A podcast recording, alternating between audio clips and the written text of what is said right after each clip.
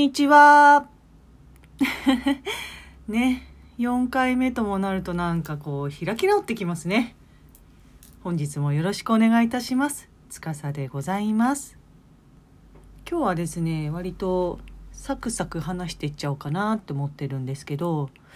昨日ですね、ツイッターの方にもあげたんですけど、ちょっとね、たくさん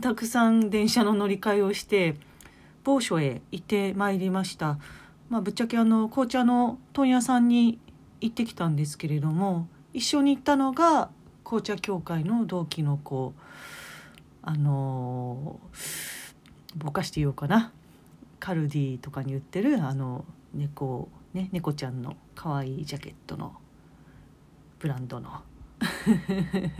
全部取り仕切ってる女の子なんですけどこれ以上はやめときましょうかまあその大きい会社のね、商談の場所になぜか私がいるっていうすごく不思議な感じだったんですけれども、やっぱね、問屋さんね、行くとね、機械が見れたりとか、まあいろんな現状とか、どういうものが売れてるとか、お話も伺えたりとかして、とっても勉強になりました。でね、やっぱりその猫ちゃんのね、その紅茶屋さんのところはすごく会社が大きいので、桁が違うんですよその会社のために問屋さんも機械を買うみたいな、そんな話で、まあ、非常にね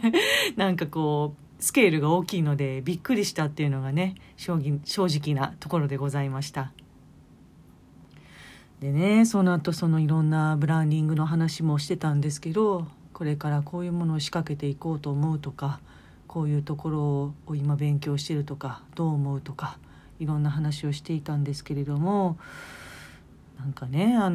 ちょっとこう言葉尻だけあれすると聞こえが悪いかもしれないんですけれども、やっぱりこうお客様というか消費者の方にとっては、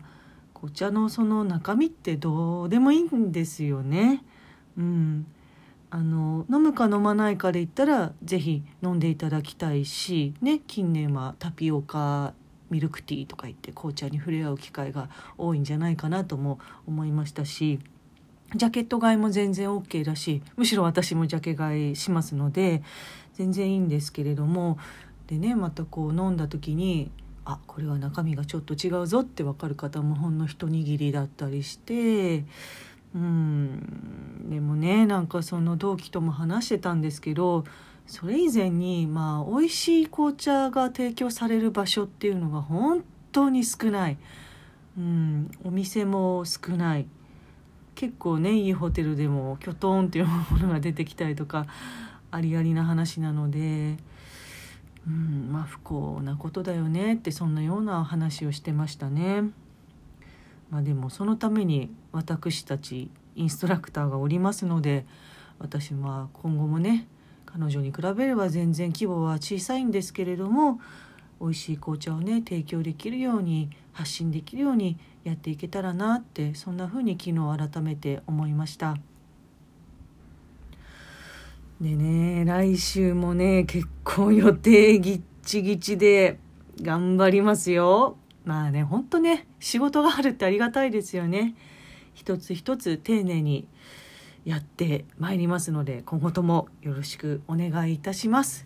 そうしましたら今日もね、ケーキ漬けに一杯、まだ飲んでません。これから飲みます。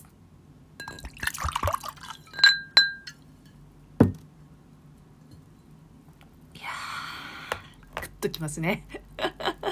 また来週